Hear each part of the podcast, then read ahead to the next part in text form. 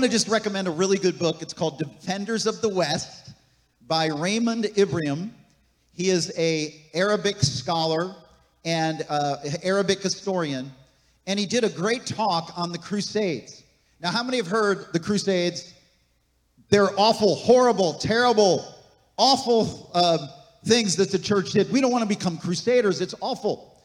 Did you know that the Crusades were a response to the 18 barbaric crusades that the Muslims did prior to them acting and going to war. They were, they were a response of the church because Christians were being slaughtered in the Islamic lands. And they said, enough is enough. We have to do something. We have to take up arms and fight. And you know, the Bible does say in Ecclesiastes chapter 3 there's a time to love, there's a time to hate, there's a time for peace and there's a time for war. And if you're a pacifist, can I tell you, you're deceived. There is a time when we have to go to war. There's a time where we have to hate. And there's a time for the sake of our civilization that we have to take up arms.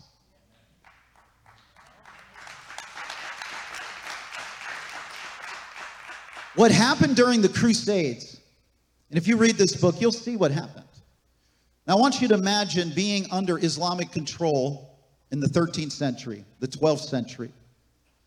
And what was required of you? You were taxed. Of course, you were they took from you, they took taxes from you. But one of the taxes that the, the Islamists would require from you as a Christian, because you are a Christian, you have five children. We're going to take two of your children. It's called a child tax. We're taking two of your we're taking two of your five children and we're going to raise them as jihadists in our own country. And they would take those children from the age, you know, 5 to 10.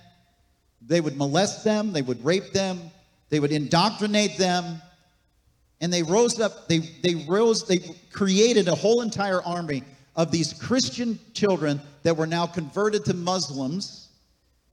And then they were sent back into their own territory to kill their own families. Now, if you're a pacifist and you would tolerate that, something is severely wrong with you. Like, if you would not take up arms against something as evil as that, you need your head checked. There is a time when our that we can't say, oh, in 100 years, who's going to care? There is things that are happening right now that we can't just say, well, let bygones be bygones. No, we have to act. We have to speak truth, and we have to see what the enemy plans to do. And if we are silent in the face of evil, that is evil itself. We have to not only speak out, but encourage, act, and if it calls us to go to war, that's what we'll have to do. Just trying to bring you into a biblical understanding.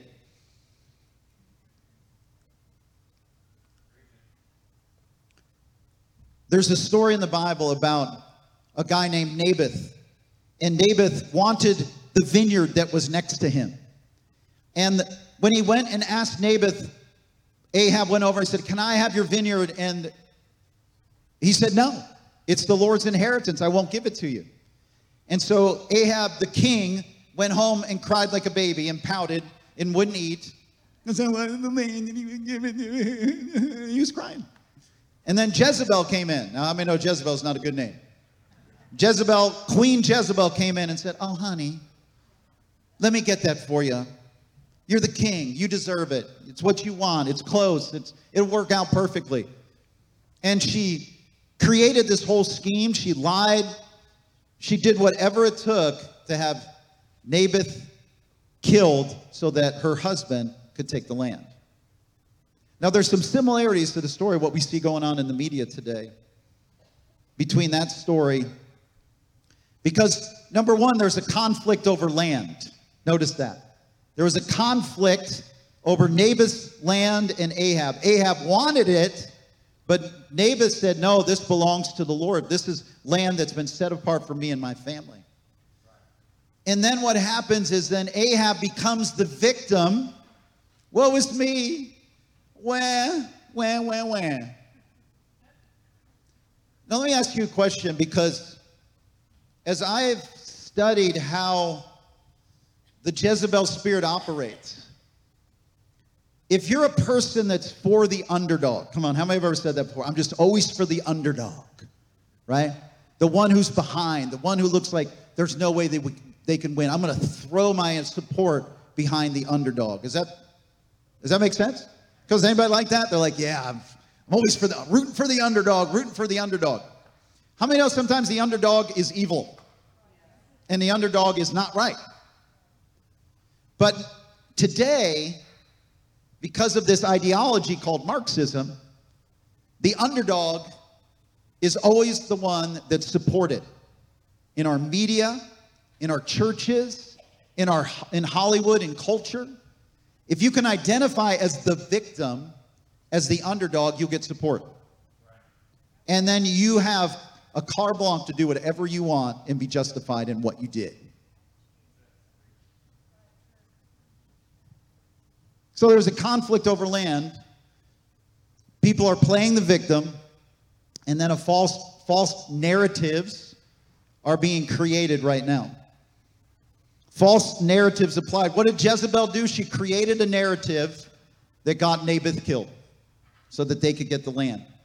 There's narratives that are being created out there that makes the Palestinians look as the victim and makes Israel look the wicked people. Now, in both sides of the story, your pastor is not saying that Israel is righteous and all Jews are righteous. They're as wicked as any other people group, if you know any. They're good people that are in the, the Arabic community that don't want to see this happen, but because the Hamas, which is the terrorist group that leads the Gaza Strip right now, was voted in by the Palestinians, they're in charge. And it reminds us as a people if we tolerate evil in our own government, it's not just our evil government that will go down, but all of us will go down. So we have to become intolerant of evil. We, the people. And there are things that are happening that we got to be aware that there is false narratives that are put out there to see Israel lose their land. And what happens if that happens? Back in 2005, we moved here in 2005 to, uh, to the Richmond area. I believe, yeah, it was 2005. We were coming from Illinois to uh, Richmond to be established here and to make a difference in the community and been here almost almost 20 years. You believe that? It's crazy. But in 2005, as we were packing, as we were leaving, I'm watching CBN News. And it's August 2005. And I'm watching what's going on in the Gaza Strip in 2005 as I'm packing. And I'm, you ever watch something and you have this gut feeling like, like something is, this is not right, this is not right. And what had happened in 2005 is Condoleezza Rice, our Secretary of State, and George Bush. People say there's not a demon behind every bush.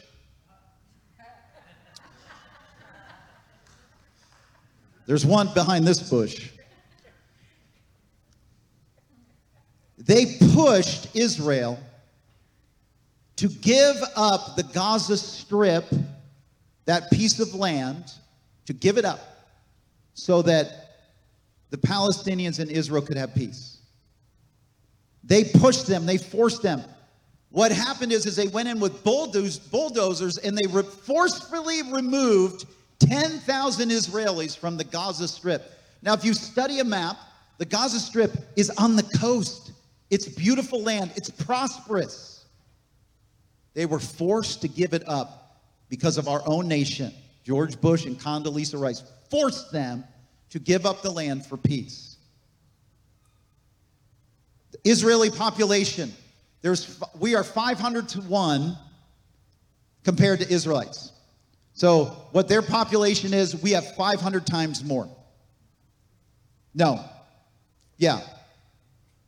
Three out of every two people are good at math. You know that joke.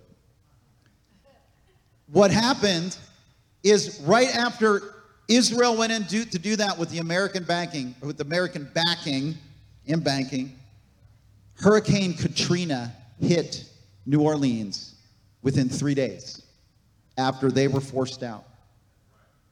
And there was a 500 to 1 forced evacuation, like 10,000 evacuated from Israel, 500,000 evacuated in America. The exact ratio from population to devastation. How many think that was God's curse and judgment upon America? For the Gaza Strip. Where did this attack just happen? From Gaza. The evil and the horrible things that took place, the murder of babies, innocent civilians, thousands of people killed. You see what happened during that rave, and, and the, the terrorists came in and just shot and raped women and killed, and it's horrifying. What happened last week? Our hands are stained with blood. You understand? America. America. Because I'm not pointing at, I, I'm taking, I mean, I understand this is terrorism, this is an ideology of Islam that's evil, but America's eyes aren't opened. If what happened in 2005 happened to America in a similar thing, get your guns ready, America. because that evil is coming. It's probably already here with our borders being wide open. A year ago, I thought the borders are open because the left wants their votes. Mm-mm. It's much more sinister and evil than you could ever imagine.